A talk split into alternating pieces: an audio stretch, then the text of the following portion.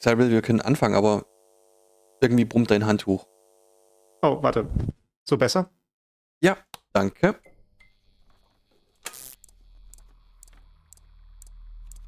Diese Maschine ist ursprünglich für vermessungstechnische Aufgaben konstruiert worden. Es hat sich jedoch dann ergeben, dass sie auch auf den verschiedensten anderen Gebieten von Technik und Wissenschaft mit Erfolg eingesetzt werden kann.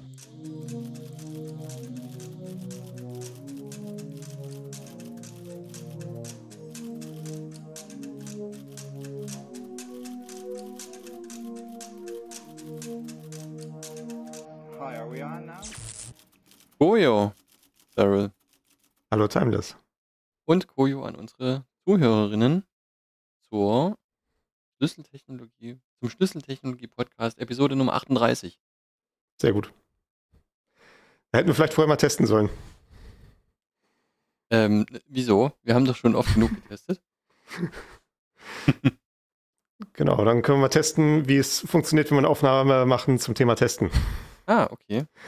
Denn das ist heute die Frage. Äh, Das ist ja so eine Vermutung, die man manchmal hat, wenn man äh, Software sieht, die irgendwie ausgerollt wird. Jetzt gerade zum Zeitpunkt der Aufnahme ist irgendwie vor zwei, drei Tagen diese Antragsplattform für die Einmalzahlung an die Studierenden äh, live gegangen, wo man sich da 200 Euro holen kann, wenn man irgendwie sich durch die Untiefen der deutschen Bürokratie und Digitalisierungsstrategie durchwagt.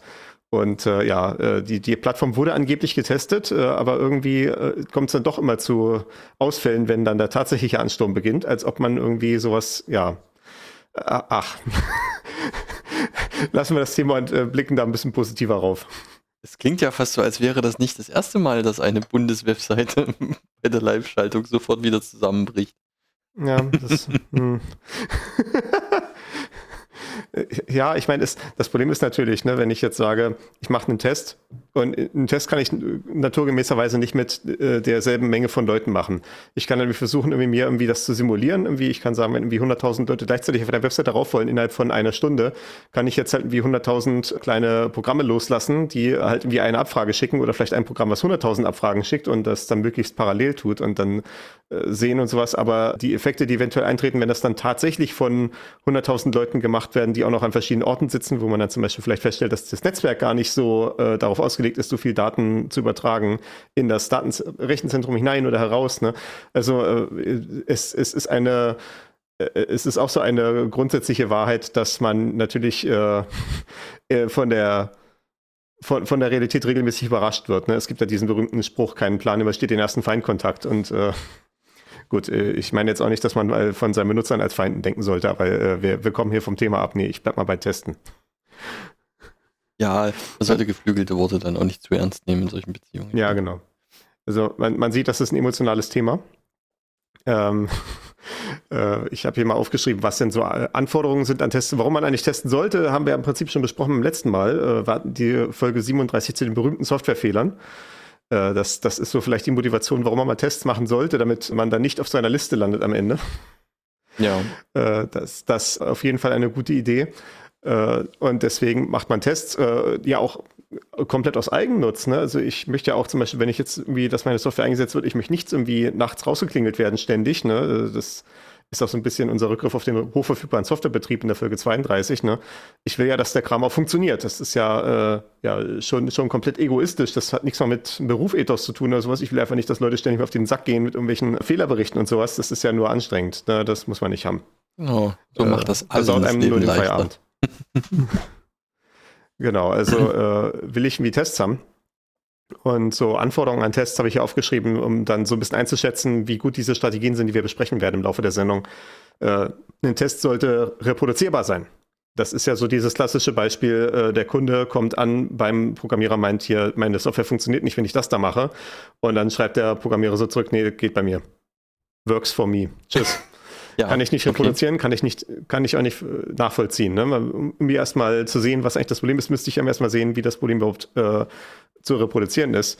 Das gibt ja auch so einige legendäre Geschichten, wo man irgendwie gar nicht glauben konnte, dass man Dinge hätte reproduzieren können. Also ich hatte neulich erst einem Kollegen erzählt, der die Geschichte noch nicht kannte, von dem äh, Problem, wo OpenOffice am Dienstag nicht drucken konnte. Bitte was? Also sechs Tage der Woche ging's, aber an Dienstagen ging's halt nicht. Und äh, der, der Grund dafür war dann am Ende, äh, das war dann auch quasi so ein Bericht, ne, wenn du den halt als äh, Entwickler zum ersten Mal siehst, du, du, du glaubst es einfach gar nicht. Ne? Du sagst einfach, der, der Kunde hat irgendwie Quatsch gemacht. Ne? Der hatte zufällig am Dienstag, hat es nicht funktioniert. Und dann hat er halt am Mittwoch das irgendwie nochmal versucht, dann ging es wieder und dann dachte du, ach, der Dienstag war das Problem. Ne? Also manchmal wundert man sich ja durchaus auch über die Logik, die in bestimmten Fehlerberichten drin steckt. Und äh, manchmal stellt sich das aber als richtig heraus, wie halt in diesem Fall mit dem am Dienstags nicht drucken können, weil das Problem war, in dem Fall OpenOffice, wenn es drucken möchte, also wenn man diese Druckfunktion verwendet, und das war unter Linux im Speziellen, hat es dann eine PostScript-Datei erzeugt. Also PostScript, ja, eine, eine verwandtes Format zu PDF. Mhm. Ich glaube, das hatten wir auch irgendwo schon mal erwähnt. Aber ich weiß nicht, in welche Folge. Könnte in der LaTeX-Folge sein. Ich denke auch, ja. Ähm, jedenfalls erzeugt das dann halt so ein Postskript und das ist halt etwas, was man dann an eine Druckmaschinerie weiterreichen kann, also an die entsprechenden Drucksoftwares, die es an Linux dann gibt. Äh, also wird dann äh, das Programm LPA aufgerufen, was dann halt so ein Dateien so einen entsprechenden Drucker schicken kann. Und LPA quasi kriegt halt einfach diese Datei rein und weiß jetzt nicht, was das für ein Format ist. Ne? Das könnte wie sein, das könnte wie ein Postskript sein, das könnte ein PDF sein, das könnte einfach ein Bild sein oder was auch immer. Und muss jetzt also erstmal wissen, was ist das eigentlich? Und ruft ein anderes Programm auf, das nennt sich File. Ein File dient nur dazu, zu erkennen, was ein Dateityp ist von einer, von einer Eingabe. Und äh, in File war dann das tatsächliche Problem, dass, weil nämlich in diesem Postskript oben ein äh, Erstellungsdatum drin steht, so als Text.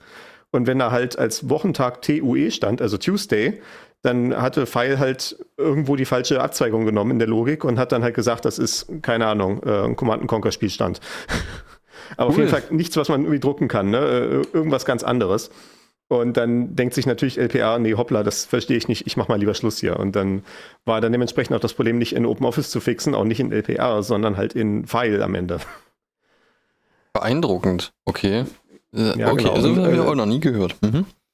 Das wäre natürlich zum Beispiel eine Sache, die könnte man, ja, da, da möchte man dann gerne einen Test dafür haben, dass man vielleicht irgendwie sehen kann, zum Beispiel halt, äh, was, was man bei so einer Fehlerbericht irgendwie gerne mal hat als Entwickler, ist so ein minimal reproduzierbares Beispiel. Also quasi schon mal, ja, vielleicht nicht einen Test, der auch wie automatisch auszuführen ist, aber zumindest so eine Beschreibung irgendwie, hier ist irgendwie das minimale, die minimale Schrittfolge, die ich tun kann, um dieses Problem aufzurufen.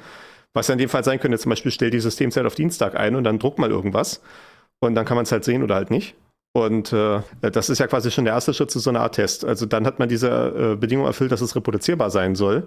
Also nicht abhängig von unerwarteten äußeren Einflüssen oder menschlicher Intervention. Ne? Das das ist dann auch mal so ein Klischee, wenn irgendwie Fehler ganz merkwürdig sind, dann sagt man so klassischerweise, die hängen von der Mondphase ab. Das sollte mhm. möglichst nicht der Fall sein, ob jetzt irgendwie auch der Test irgendwie durchläuft oder nicht. Sollte nicht abhängig sein davon, ob man gerade irgendwie äh, den, den Rechner irgendwie auf die Seite gelegt hat oder hingestellt hat. Das wäre äh, schadhaft. Weil dann sucht man sich im Zweifelsfall tot. Auch das kann ein effektiver Fehlergrund sein. Ne? Also heutzutage haben wir SSDs aber mit HDDs ist das durchaus möglich. Oh mein Gott. Daran habe ich jetzt gar nicht gedacht. Oh Gott, oh Gott. Ähm, um der Reproduzierbarkeit zu helfen, hilft natürlich auch die zweite Sache, die ich hier als Anforderung geschrieben habe, nämlich fokussiert. Also der Test soll halt möglichst nur eine ganz bestimmte Funktion testen oder ein ganz bestimmtes, eine ganz bestimmte Komponente von dem Gesamtsystem. Ne? Also zum Beispiel dieser Fall mit dem Bug, wo OpenOffice nicht drucken konnte, der sollte dann halt durch einen Test in File abgedeckt werden, dass man vielleicht sagt, hier wie diese konkrete Datei, die File mal früher falsch erkannt hat, da testen wir jetzt, dass die ab sofort immer richtig erkannt wird. Äh, und dann ist das halt ein ganz fokussierter Einzelfall. Und dann kann man halt sehen, okay, also auf jeden Fall die Erkennung von PostScript-Dateien funktioniert nicht. Und man kann dann wie relativ schnell vielleicht reinzoomen äh, während natürlich der Test irgendwie kann OpenOffice drucken. Das ist dann natürlich äh, aus Sicht des äh, Nutzers irgendwie was, was irgendwie Sinn ergibt, aber da hängen dann halt so viele Dinge dran, dass es natürlich dann schwierig ist, im Fehlerfall das Problem zu isolieren. Siehe halt die initiale Beschreibung von gerade eben. Ja. Okay, aber wie man das, wie man das ein, einzeln aufsplittet in die einzelnen Komponenten, da kommen wir später noch dazu, oder? Ja, genau, da, mhm. da, da gibt es dann halt die verschiedenen Begrifflichkeiten dazu. Ja. Äh, also wie gesagt, reproduzierbar soll ein Test sein, fokussiert soll er sein, er soll auch gerne schnell sein damit man beim Ändern des Systems schnelles Feedback bekommt.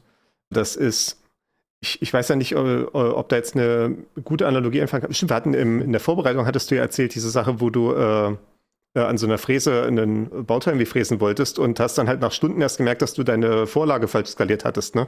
Ja, genau.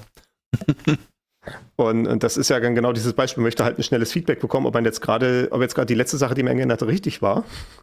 Wenn jetzt natürlich so ein Test irgendwie zum Ausführen einfach drei Stunden dauert, dann bin ich natürlich versucht, irgendwie möglichst viele Änderungen mit einmal anzuhäufen, weil ich dann weiß, irgendwie, sobald ich jetzt diesen Test loslaufen lasse, kann ich quasi erstmal, na, nicht nur einen Kaffee holen, sondern wahrscheinlich irgendwie gleich, äh, das mache ich dann vielleicht irgendwie abends, bevor ich irgendwie von der Arbeit weggehe und dann, wenn ich morgens ankomme, kann ich dann hoffentlich mein Ergebnis sehen ja, dann, dann häuft man halt irgendwie ganz viele Änderungen mit einmal an. Dann versucht man quasi das auszunutzen, was man aus diesem einen Test an Informationen rauskriegt. Und das heißt natürlich, das ist dann auch verwirrend im Zweifelsfall, wenn ich mit einmal zehn Änderungen mache und dann halt eine von denen nicht funktioniert und dann kann ich halt wieder rausfinden, was jetzt eigentlich das Problem war. Das ist irgendwie alles mühselig. Wenn ich hingegen den Test irgendwie in einer Minute ausführen kann, dann kann ich halt jede Änderung einzeln machen und dann kann ich halt die Änderung einzeln testen, weil das nicht so viel Zeit frisst. Ja, und genau. das ist Also man würde halt versuchen, irgendwie möglichst wenig Parameter mit einem Mal zu ändern, sodass mir dann auffällt, an welchem Parameter ich gedreht habe, als der Fehler auftauchte oder weg ja. Oder verschwand. Ja, okay. Ja, ich Mhm. meine, das ist allgemein eine sinnvolle Idee, aber wenn quasi jeder Testlauf irgendwie drei Stunden dauern würde, dann ist es einfach keine, ja, dann, dann ist es halt schwierig zu argumentieren, dass das wie eine sinnvolle Verwendung der Zeit ist, dass ich fünf Minuten am Programm was ändere, an dem, an dem Programmcode, dann wieder drei Stunden warte, dann wieder fünf Minuten was ändere und so weiter und so fort. Ne? Das kommt ein bisschen darauf an, wie bequem meine Büroeinrichtung ist, würde ich mal behaupten. Ja, gut, ich meine, also als, für, für, dich als, äh, für dich als Mitarbeiter mag das noch eine andere Sache sein, ob das dann irgendwie dem, dem Chef zu verkaufen ist, der dir da gerade deine Arbeitszeit bezahlt und dann äh, machst du so drei Stunden Däumchen drehen. Da müssen wir, Ja. glaube ich, mal verlinken, den entsprechenden obligatorischen XKCD. Äh, das ist jetzt nicht über Testing. XKCD 303. Das sage ich jetzt mal für den Fall, dass ich vergesse, das in die Shownotes einzufügen, kannst du das dann beim Editieren noch machen. Wo man, man sieht hier in diesem äh, Comic wieder zwei Programmierer auf ihren Drehstühlen äh, durch den Gang rollen und gerade einen Schwertkampf austragen. und äh, aus dem Raum daneben kommt dann so die äh, Sprechblase, hey, zurück an die Arbeit. Und die so, nee, nee, und unser Code kompiliert gerade. Ah, okay, dann macht halt weiter. Also da, da geht es halt nicht darum, dass der Test läuft, sondern da geht es halt um das Kompilieren, äh, Mhm. siehe Folge 34. Also quasi halt aus dem Code irgendwie das lauffähige Programm zu machen. Und natürlich, während ich irgendwie meinen geschriebenen Code irgendwie kompiliere, kann ich natürlich jetzt im Zweifelsfall nichts anderes machen.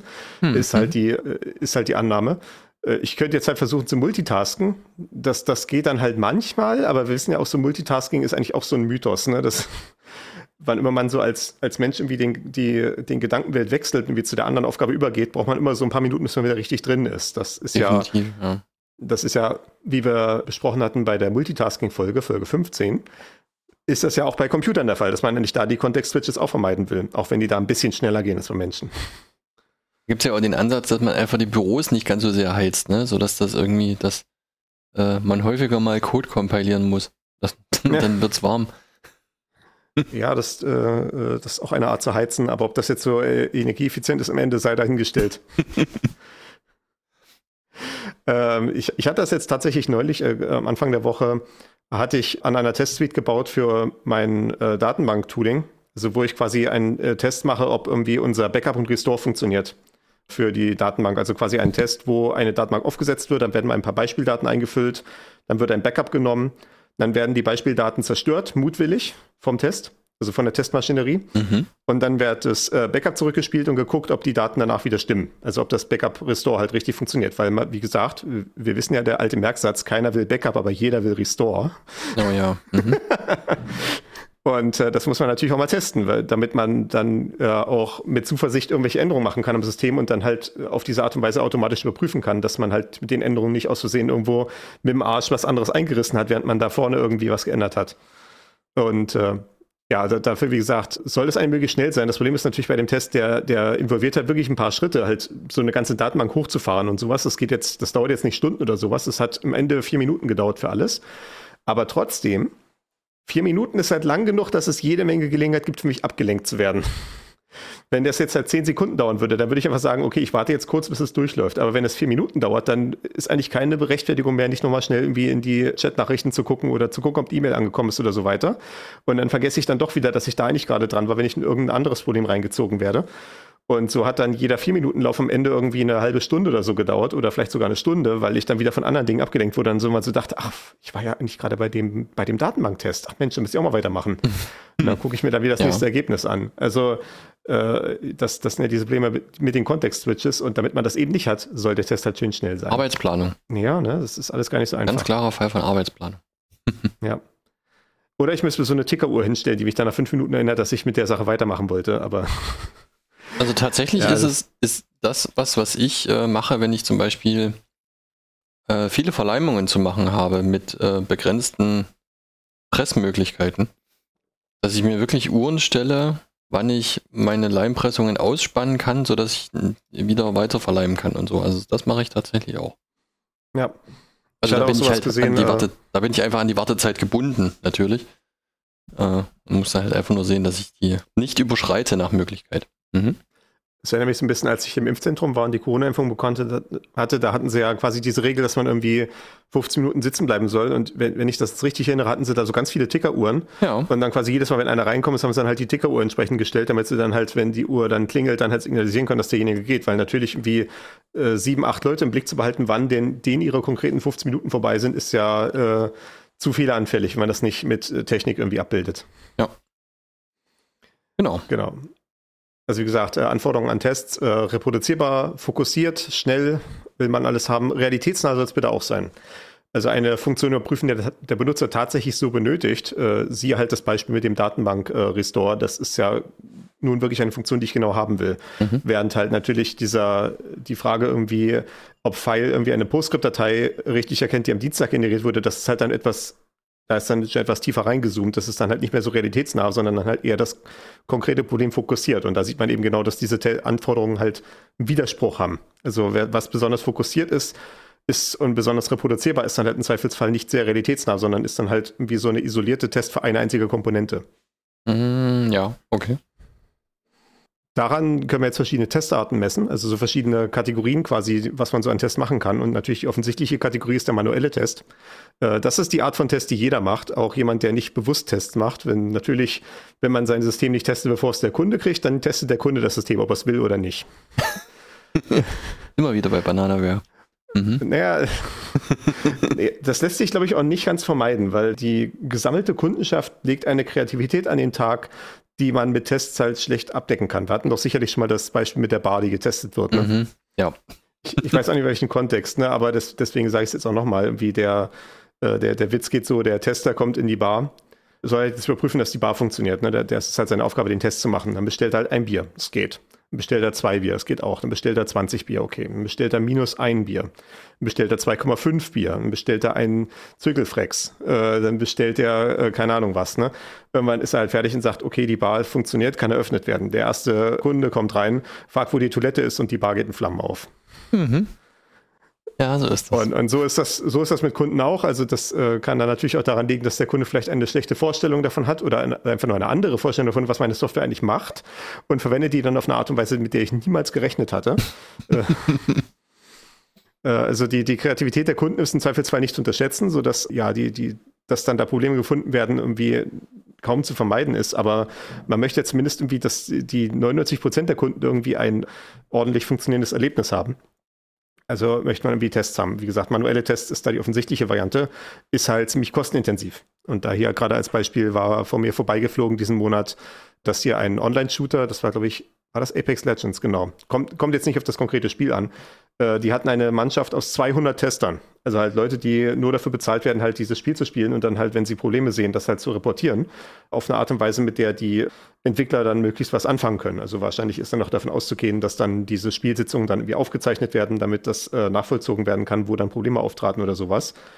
Und äh, die hatten halt 200 Tester und das klingt erstmal ganz schön viel, ne? warum wir nur ein einzelnes Spiel wie so viele Leute braucht. Äh, das Problem an der Sache ist, das Spiel erlaubt halt Partien mit bis zu 60 Teilnehmern. Das Mhm. heißt also, diese 200 Leute, wenn die halt wirklich irgendwie die Partien in voller Besetzung testen wollen, dann sind das im Prinzip auch nur drei Partien, die da gleichzeitig laufen können. Ne? Das ist schon, das ist dann am Ende schon gar nicht so viel, was man dann am Ende an Abdeckung hat. Ja. Und äh, was man natürlich sehen kann, ist, die, in diesen Anforderungen, die ich gerade formuliert hatte, äh, diese manuellen Tests erfüllen im Prinzip nur eine einzige Anforderung, hier nämlich die Realitätsnähe. Äh, das ist ja buchstäblich halt, die, die Anwender verwenden einfach das System. Also die Tester verwenden halt in dem Fall das Spiel, wie es halt bestimmungsgemäß geplant ist, halt als Spiel und führen das halt durch. Und natürlich, wie gesagt, schnell ist das nicht. Da muss man halt im Zweifelsfall sehr viele Partien spielen, bevor man irgendwie mal Probleme finden kann. Also man kann sich das auch bei so einem Spiel vorstellen, bei sowas wie Schach. Ne? Wenn ich jetzt gucken möchte, ob das Spiel irgendwie von der Mechanik her gut funktioniert, dann müsste ich wahrscheinlich Tausende, Zehntausende, Hunderttausende Partien spielen, wenn ich mir jetzt die Regeln frisch ausgedacht habe. Hm, ja. Äh, und natürlich das mit Menschen zu machen, das dauert natürlich ungleich viel länger als mit dem Computer, wenn das simuliert oder sowas. Äh, der Test ist auch nicht fokussiert, wie gesagt, wenn jetzt irgendwie irgendein Problem berichtet wird, irgendwie, ich habe irgendwie geschossen, aber eine Kugel hat gar nicht dahin getroffen, wo sie sollte in diesem äh, Shooter-Spiel, ne? ja, dann, dann ist ja die Frage, wo fängst du da an zu suchen? Das kann ja alles sein. Ne? Das kann sein, dass die Google vielleicht einfach falsch dargestellt wurde oder dass irgendwie die, die Mauseingabe nicht richtig war oder alle möglichen Sachen, die da irgendwie reingehen, wie dann halt da irgendwie in dem Shooter irgendwie der Spiel da seinen Sus abgibt, äh, kann ja alles der, das Problem sein. Also das ist häufig auch nicht der Fall und reproduzierbar ist es nun gleich gar nicht. Ne? Deswegen meinte ich auch schon sowas wie eine Aufzeichnung, damit man im Zweifelsfall überhaupt sehen kann, dass der Tester sich das vielleicht nicht nur eingebildet hat, dass er nicht getroffen hat. Ne? Vielleicht war er einfach nur zu schlecht und will es nicht zugeben.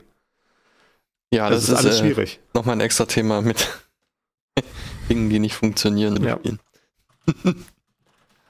äh, also wie gesagt, das will man äh, über, irgendwie automatisieren, äh, damit man diese ganzen Anforderungen irgendwie dann doch erfüllen kann äh, ja, das, das lässt sich halt, wie gesagt, leider nicht komplett machen, eben halt, weil die Kreativität von tatsächlichen Nutzern nicht zu unterscheiden ist. Es gibt auch mal so diese Vorstellung, wenn man äh, zehn Tester oder so einstellt, dann kann man eigentlich damit rechnen, dass einer von denen 90 Prozent aller Fehlerberichte finden wird. Weil es halt so manche Leute gibt, die sind auf genau die richtige Art und Weise kaputt im Kopf, mhm. dass sie halt diese ganzen kreativen Situationen erzeugen, die dann halt auch die tatsächlichen Kunden erzeugen.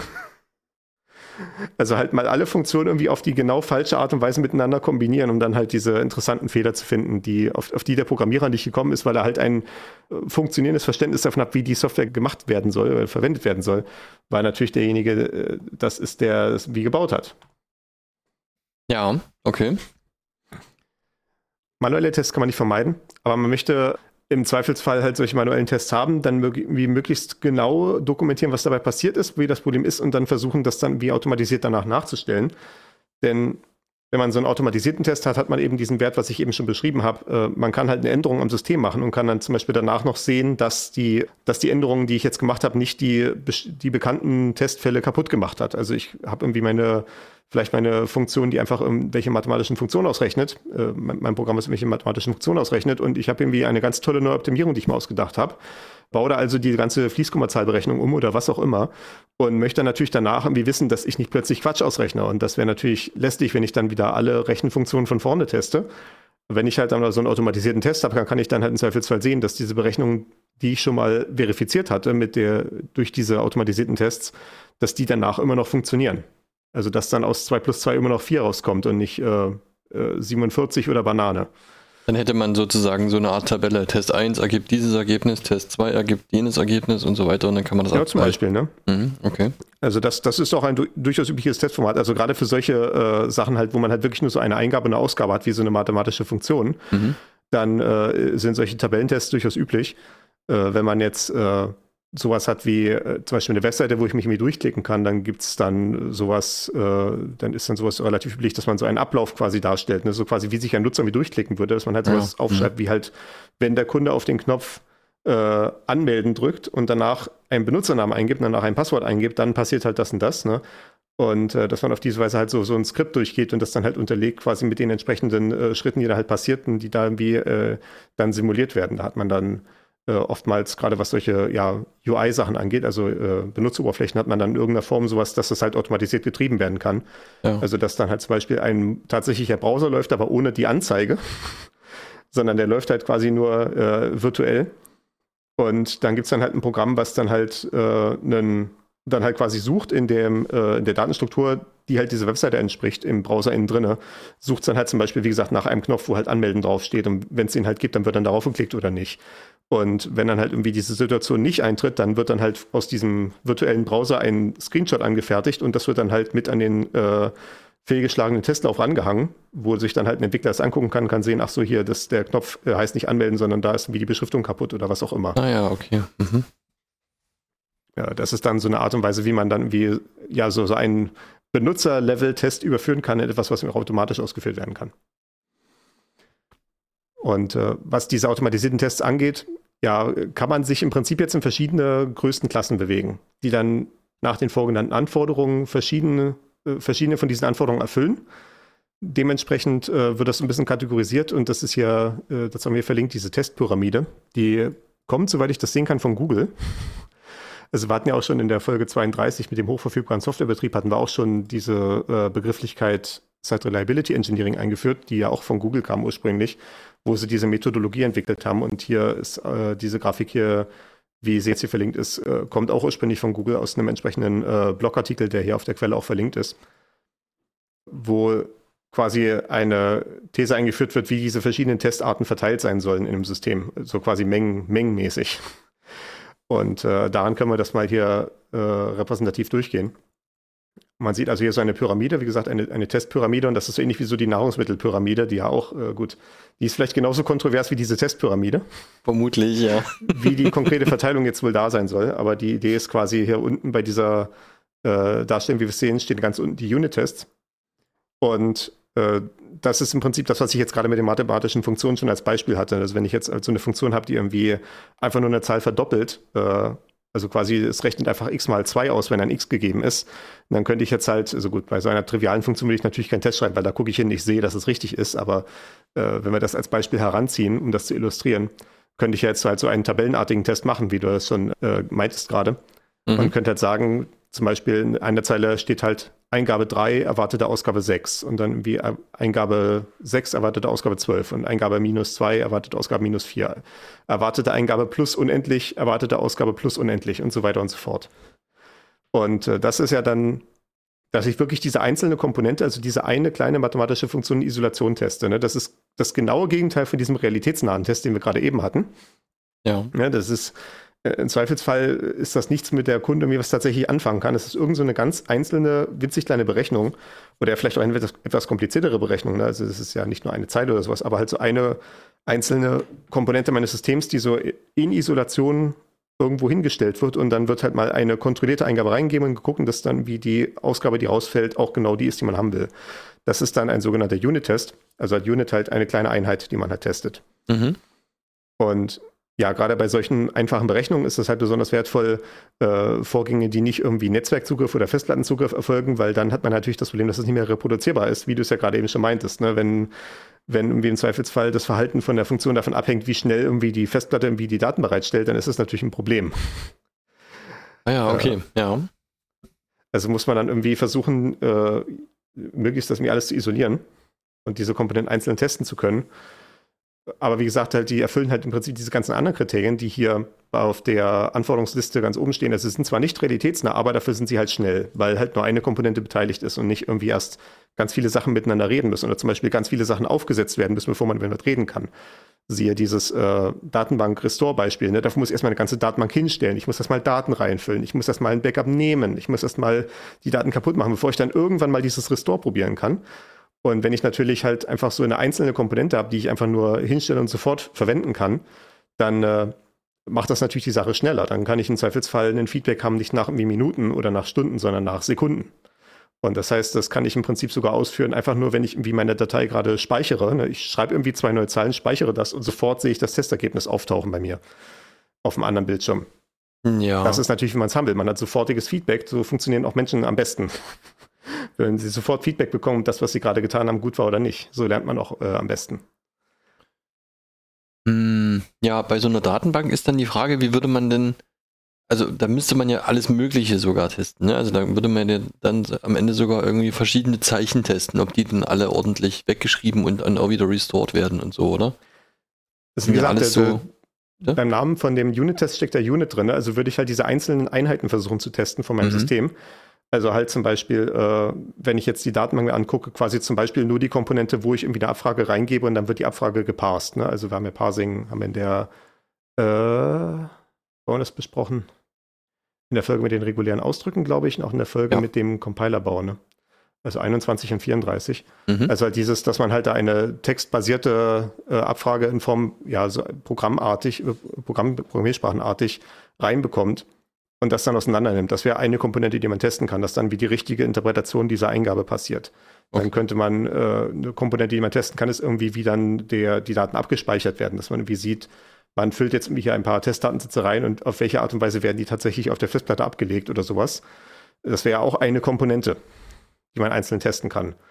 Und äh, ja, wie gesagt, dann hat man halt einen Test, äh, die, sind, die sind ziemlich schnell meistens, die sind ziemlich fokussiert, die sind ziemlich reproduzierbar, weil auch wiederum nur eine Komponente im Spiel ist. Also es ist ja dann äh, im Zweifelsfall, wenn was die Fokussiertheit angeht, ja auch. Es ist keine Frage, wenn der Test fehlschlägt, welche Komponente war jetzt das Problem, weil es wird nur eine Komponente getestet, dann ist halt die Sache relativ klar.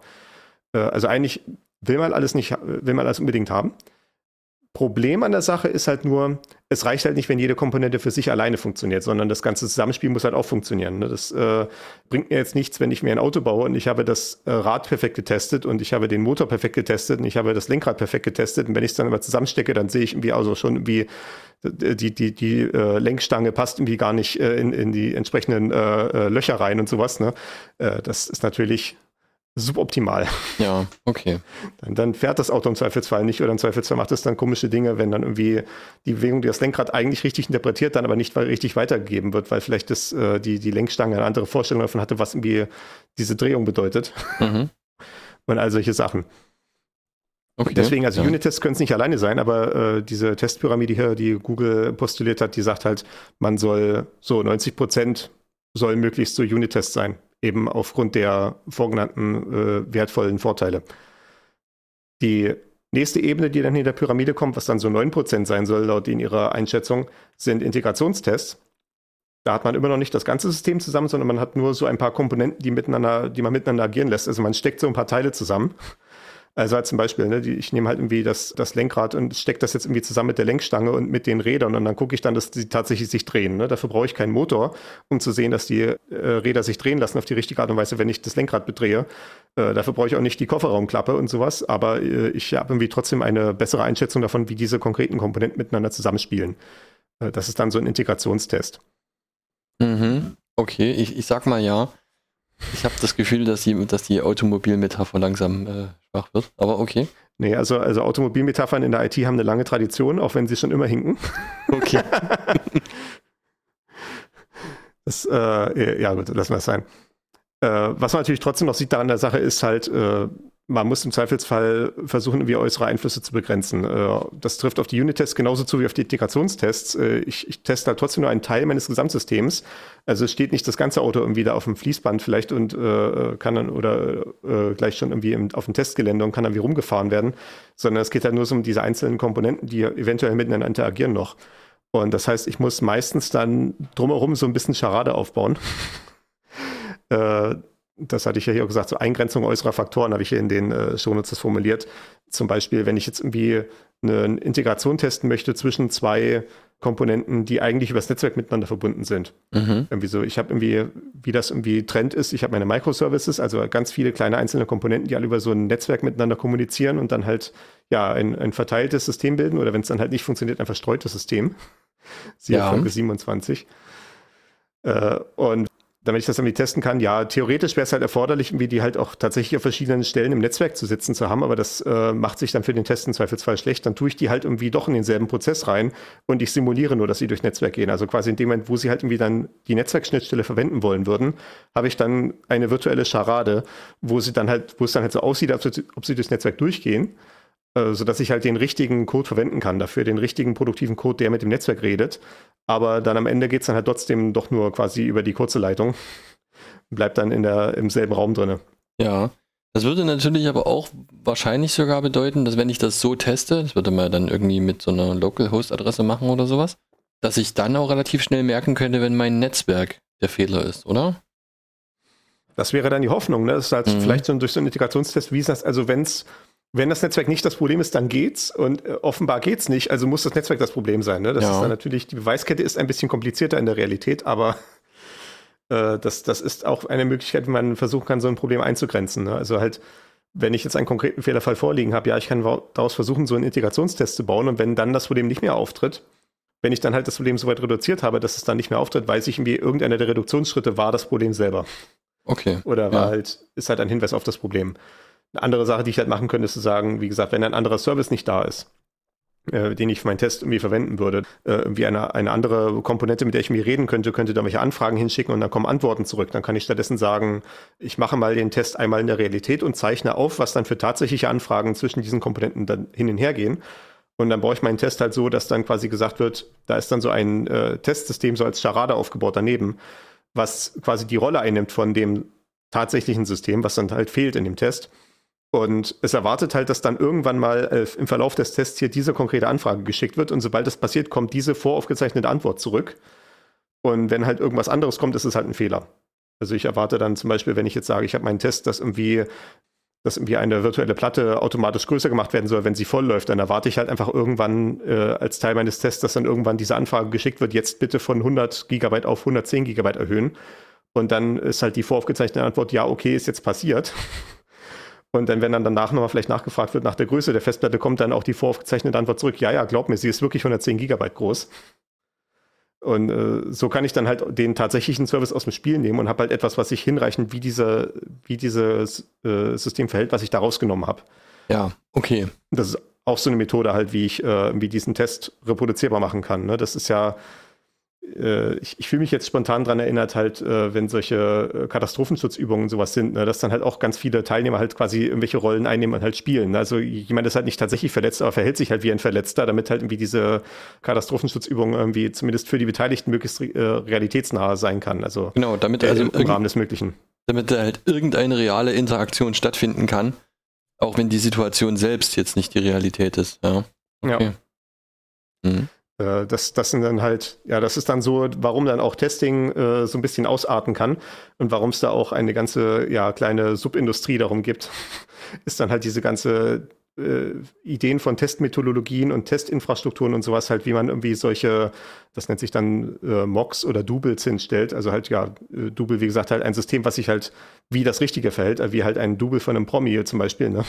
Ja. Der dann halt auch irgendwie, äh, wenn dann so ein Elvis-Double kommt, ne, der, der kann sich halt auch, der kann halt da irgendwie die, den Hüftschwung so machen und kann halt irgendwie auch die entsprechenden Lieder singen, aber es ist halt nicht der echte, das echte System. ja. Und natürlich, äh, da, da gibt es dann so das klassische, die klassische Gefahr, dass man dann am Ende nur das Double testet.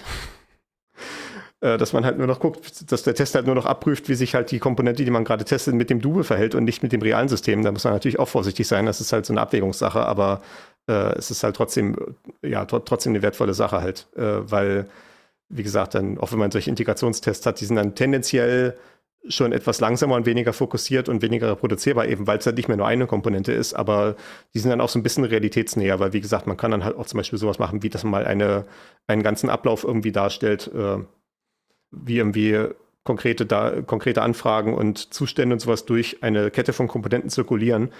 Und man hat dann halt an den äh, nur an den Außengrenzen von der ganzen Sache hat man dann die äh, Kausalitäten festgehalten durch die entsprechenden kontrollierten Eingaben und kontrollierten äh, Ausgaben. Also, dass man so quasi so, ein, so, eine, so eine Befehlskette, so eine Kaskade dann irgendwie beobachten könnte.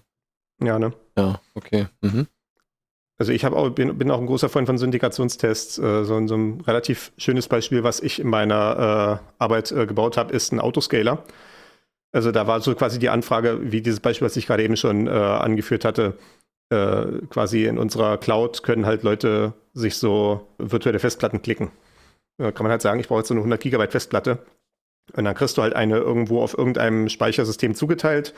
Da wird halt irgendwo ein äh, Stückchen für dich abgesteckt und dann kriegst du so einen, kriegst du halt Zugangsdaten, mit denen du dich da einloggen kannst. Mhm. Wie so eine, wie so eine Dropbox, so eine Art, ne? Ja. Nur halt im Rechenzentrum.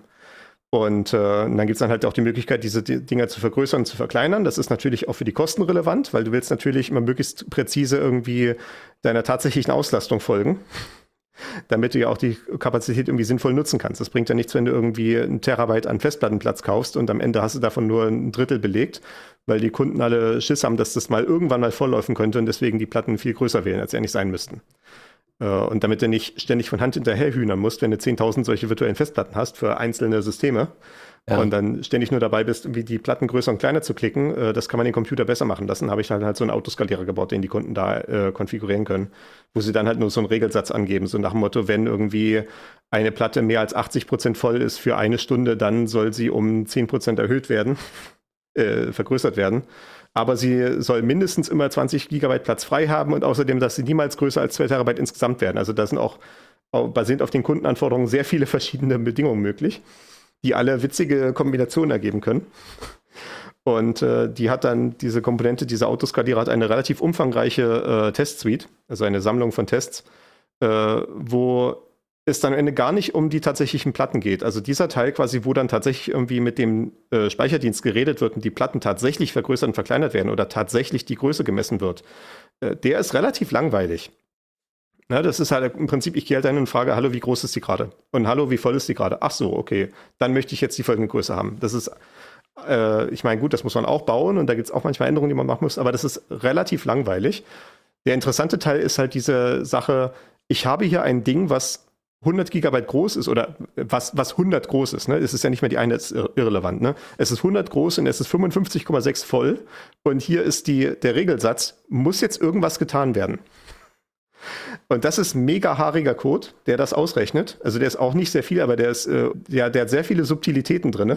Das will sehr gut bedacht sein, solche Formulierungen. Ja, ja genau. Ne? Und mhm gerade gerade halt, weil es halt so viele verschiedene Randbedingungen gibt, die man, die der halt Kunde, die der Kunde da konfigurieren kann, die alle irgendwie bedacht werden müssen. Halt wie gesagt, äh, eigentlich müsste jetzt gerade erhöht werden, aber dann stoßen wir an folgende Grenzen an. Aber wir haben diese folgende Grenze, die von unten greift und ah, mm. und welche von den Grenzen ist jetzt wichtiger? Ja. Und so weiter und so fort. Und dafür habe ich dann halt so eine Testsuite, die auch eigentlich ein Integrationstest ist. Ich hätte sie wahrscheinlich auch ausführen können als äh, Unit-Test. Ich habe es letztendlich als Integrationstest gemacht, weil es dann trotzdem schnell genug war.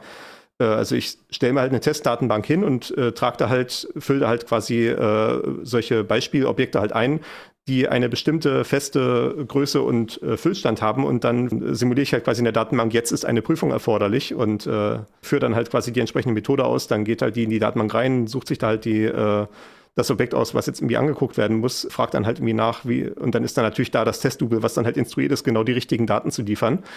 Äh, und dann sehe ich dann am Ende, ob in der Datenbank irgendwelche Operationen angelegt wurden, die jetzt auszuführen sind und sowas. Ne? Und, äh, oder ob vielleicht wie eine frühere Operation, die noch genehmigt werden muss, die wieder gecancelt wurde und solche Sachen. Und äh, äh das, das funktioniert sehr schön, das ist äh, sehr stabil. Da sind durchaus Probleme aufgetreten, die auch die Kunden gefunden haben, wie gesagt, durch das Zusammenspiel von solchen Funktionen. Aber äh, wenn der Kunde es dann einmal gefunden und gemeldet hat, dann baue ich halt so einen äh, neuen Test dazu, so einen neuen Testfall. Und wenn das Problem da behoben ist, dann weiß ich, das ist auch für immer behoben, weil ich führe halt diese Tests jedes Mal aus, wenn ich eine Änderung mache. Beziehungsweise auch unsere Maschinerie führt diese Tests halt aus, bevor irgendwie Code in die Produktion gehen darf, also in die tatsächlichen Produktivsysteme, wo der Kunde drauf ist. Okay, ja. Also wir sehen hier, ja, die, die Empfehlung ist irgendwie, man sollte ganz viele kleine Tests haben, die alle schön schnell ausführbar sind, damit man halt beim Programmieren da gar nicht erst in die Versuchung kommt, irgendwie erst mehrere Änderungen anzuhäufen, dann irgendwann mal die Tests auszuführen.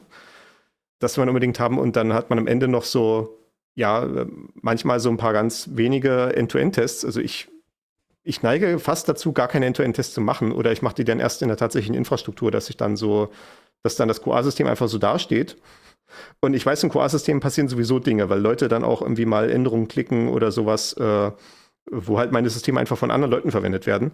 Und dadurch weiß ich, wenn ich jetzt irgendeine Änderung einfach ein paar Tage im QA-System liegen lasse, dann wird es halt zufällig oder halt nicht einfach von anderen Leuten mitprobiert werden.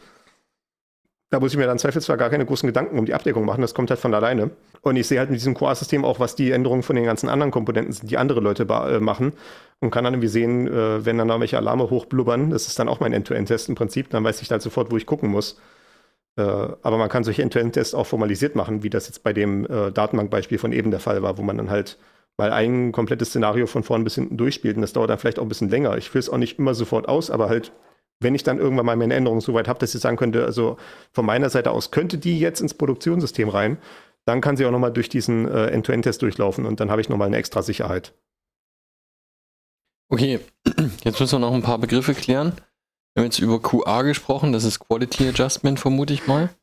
Quality Assurance, ja. Quality Assurance, also äh, die ja, Qualitätssicherung. Äh, Mhm. Ja, also das, das ist die Klassifikation von Systemen. Wie haben wir gesagt? Ich habe jetzt immer schon gesagt Produktivsystem. Also das ist das, wo die tatsächlichen Kunden drauf sind. In Abgrenzung dazu das Testsystem, wo man halt irgendwie am Rumtesten ist. Und äh, wenn man tatsächlich so weit ist, dass man tatsächlich ein Testsystem hatte, die, die, der klassische Spruch ist ja, jeder hat ein Testsystem, mancher hat sogar ein separates Produktivsystem. Mhm, okay. Weil natürlich, wenn man kein separates Testsystem hat, dann wird der Test dann halt am Kunden ausgeführt, wie gesagt, ne, Bananenware. Genau wenn man tatsächlich Testsysteme hat, dann ist auch, äh, ja, wenn man dann ein bisschen größer ist, auch durchaus die Unterteilung nochmal ein separates äh, Entwicklungssystem und QA-System. Also, dass man quasi das Entwicklungssystem hat als etwas, was man ständig kaputt machen kann, wenn man halt irgendwas neu ausprobieren will. Äh, irgendwie zwei Komponenten mal zusammenbringen, die man halt noch nie vorher zusammen probiert hat, und einfach mal gucken, was passiert, ne, so nach dem Motto. Und das QA-System ist halt etwas, wo dann halt so eine zweite Stabilitätstestphase ist und wo man eigentlich schon annehmen würde, die Komponenten sollten eigentlich alle funktionieren und jetzt ist quasi so der letzte Test, bevor es dann in die Produktion geht. Äh, zum Beispiel meinetwegen, du machst eine größere Änderung an deiner Netzwerkarchitektur, dann wirst du halt natürlich in dem Entwicklungssystem irgendwie das äh, irgendwie so lange rumprobieren, bis es mir funktioniert. Und dann ist so der Moment, wo du es im QA-System dann änderst, ist so der große äh, ist, ist so die große Katastrophenschutzübung quasi. Also du hast quasi dein fertiges, deinen fertigen Prozess dafür, wie du es in die Produktion ausrollen würdest, wo, wie du halt diese Netzwerkänderung machen würdest, so nach dem Motto, hier muss ich jetzt das Kabel rausziehen und da reinstecken, dann muss ich dort die Konfigurationsoption Nummer 1 ändern, danach gehe ich da drüben und mache dann dort die Konfigurationsoption Nummer 2 und dann kann ich hier dieses Kabel ziehen und so weiter und so fort. Ne? Äh, das willst du dir überlegen bei solchen komplexen Änderungen. Und dann ist dein QA-System halt das System, wo du das einmal kontrolliert machen kannst, ohne dass gleich die Kunden davon betroffen sind, wenn doch noch ein Fehler war. Denn erfahrungsgemäß ist dann doch noch irgendwo was, was man nicht bedacht hat. Okay, ja. Verstehe. Jetzt ist das natürlich so, dass man gerade bei den Unit-Tests, das stelle ich mir, und auch bei den Integration-Tests, das stelle ich mir als so eine Sammlung von, sagen wir mal, Skripten vor, die da irgendwie regelmäßig durchlaufen oder auf Knopfdruck anfangen zu laufen und die dann ja. irgendwie ständig irgendwelche Logfiles ausspucken und sagen irgendwie alles ist gut gegangen oder diese und jene Fehler sind aufgetreten. Während ich mir so einen End-to-End-Test dann schon eher sogar noch mit einem Benutzer vorstelle und so. Gut, wir haben vorhin über diesen Headless-Browser gesprochen, aber man wird ja wahrscheinlich auch nicht mal um einen Benutzer drumherum kommen, der sich da mal durchklickt durch so eine GUI oder so. Kommt drauf an. Aha, also okay. wie gesagt, dieser, dieser Datenbank-Test, den ich erwähnt hatte jetzt schon mehrere Male, der ist halt wirklich automatisiert. Also da mhm. gucke ich dann am Ende nur, ob, die, ob dann die Darstellung in unserem Testsystem hier grün oder rot ist. Ja. Und wenn es dann halt rot ist, klicke ich dann rein und lese mir dann halt das Log durch, was da genau vorgefallen ist und wo genau das Problem aufgetreten ist. Mhm. Ja. Ähm, äh, man kann natürlich auch einen End-to-End-Test auch mit dem Benutzer machen. Also so ein manueller Test, äh, ja, klassischerweise klicken Sie sich mal durch. Ne? Das ist halt auch äh, ein End-to-End-Test so gesehen. Ne? Das ist ja zum Beispiel, was ich mit meinem privaten Server mache, wenn ich ja. mir den, da jedes Mal irgendwie das alle halbe Jahre das NixOS-Upgrade installiere, dann klicke ich mich danach mal durch die Nextcloud durch, ob es noch funktioniert, ne? ob, ob ich mich noch einloggen kann oder sowas. Mhm, ne? Dass ja. ich halt so ein, ja, man, man, man, man sagt dann auch mit unter Smoke-Test, ne? man guckt, ob es raucht. Okay, ja. So mal als, als ganz groben Test, so, äh, das haben wir auch zum Beispiel bei unserem Object Storage, äh, da haben wir auch, äh, wenn wir ausrollen, sofort danach so einen kleinen Smoke-Test. Das ist wirklich nur so, kann ich eine Datei hochladen, sehe ich sie danach in der Liste, kann ich sie danach runterladen, kann ich diese Datei dann löschen, ist sie dann aus der Liste verschwunden. Einfach nur so quasi, ist das System grundsätzlich noch am Leben? Denn natürlich, selbst wenn man irgendwie die Änderungen im QA-System getestet hat, das Produktivsystem ist immer minimal anders. Ja, okay, also das wären ja, ja das wären dann ja wirklich so ganz basale Funktionen, die man testet, um wirklich ganz grundsätzlich überhaupt zu gucken, ist es noch da. Ja. ja. Okay. Ja.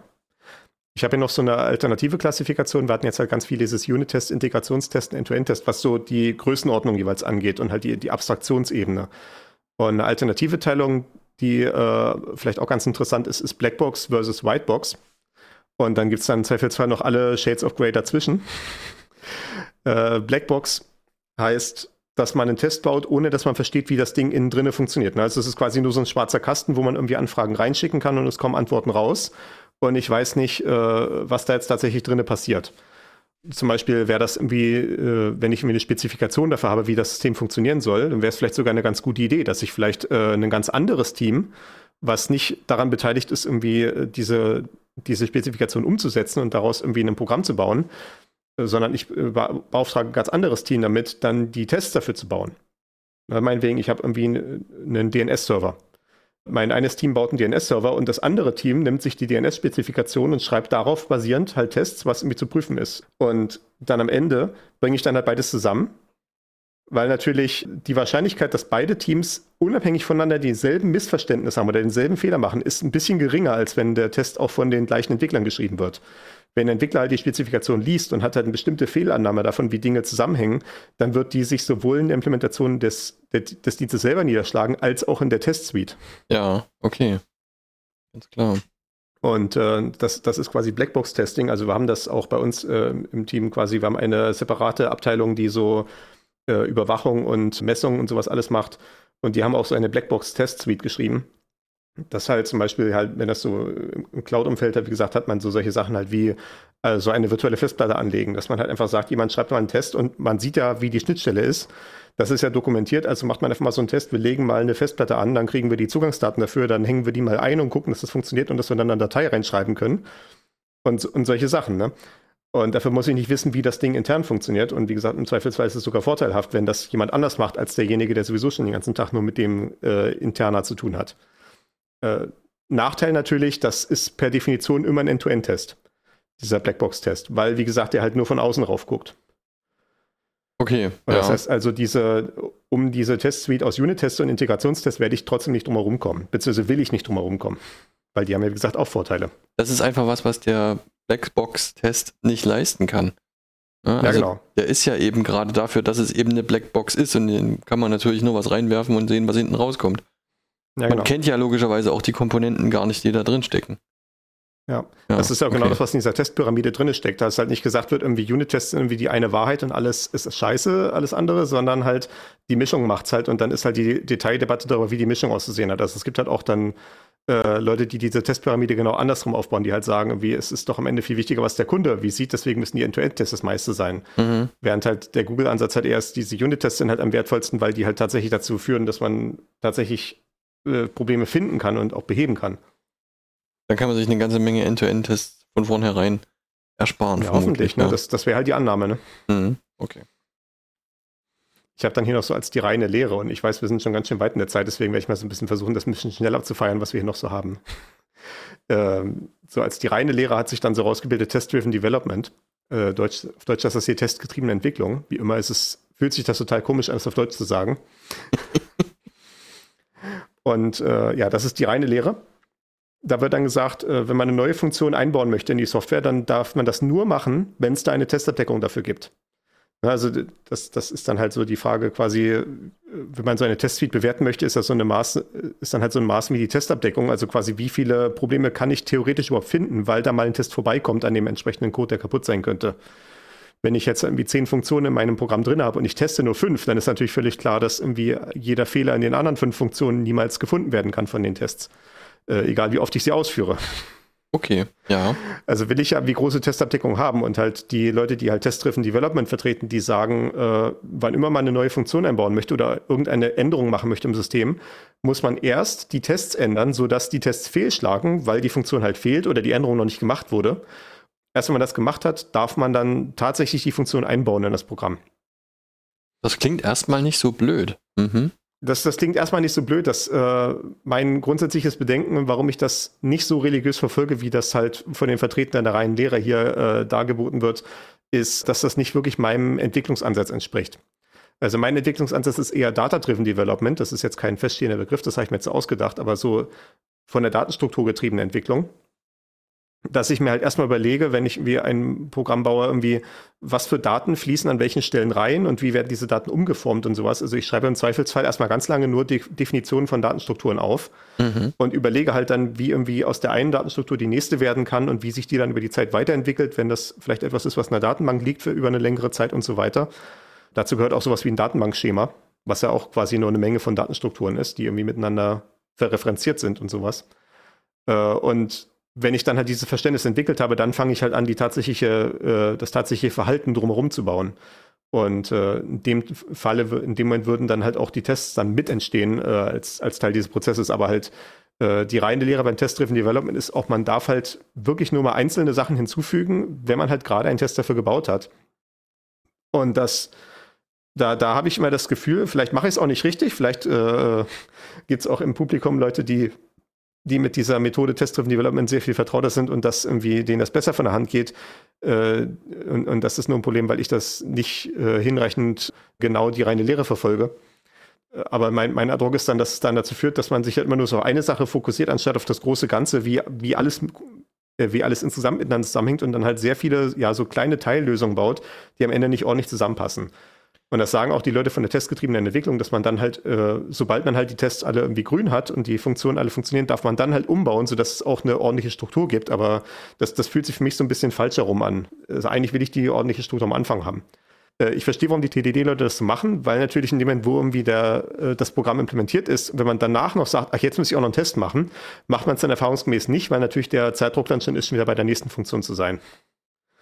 Da muss man dann ja äh, die, die entsprechende Disziplin besitzen äh, oder, oder halt nicht. Ne? Das klingt für mich wie so eine ISO 9001 Zertifizierung. Es muss irgendwie erst, es muss, es muss erst die ganze Umgebung geschaffen werden und es muss irgendwie alles erst auf Papier stehen und dann darf das ausgeführt werden. Ähm, das ist natürlich, so wie du sagst, möglicherweise gerade für, für komplette Neuentwicklungen oder sowas schwierig, ne? weil man dann sich halt erstmal über die größeren Zusammenhänge Gedanken machen muss und dann möglicherweise im Nachhinein das äh, besser testen kann. Aber ist es nicht vielleicht so, dass wenn man ein eigentlich fertiges Produkt hat, das weiterentwickelt wird, dass man dann damit besser fährt, weil man weniger Gefahr läuft, dass es einem irgendwo zwischendrin zerbricht?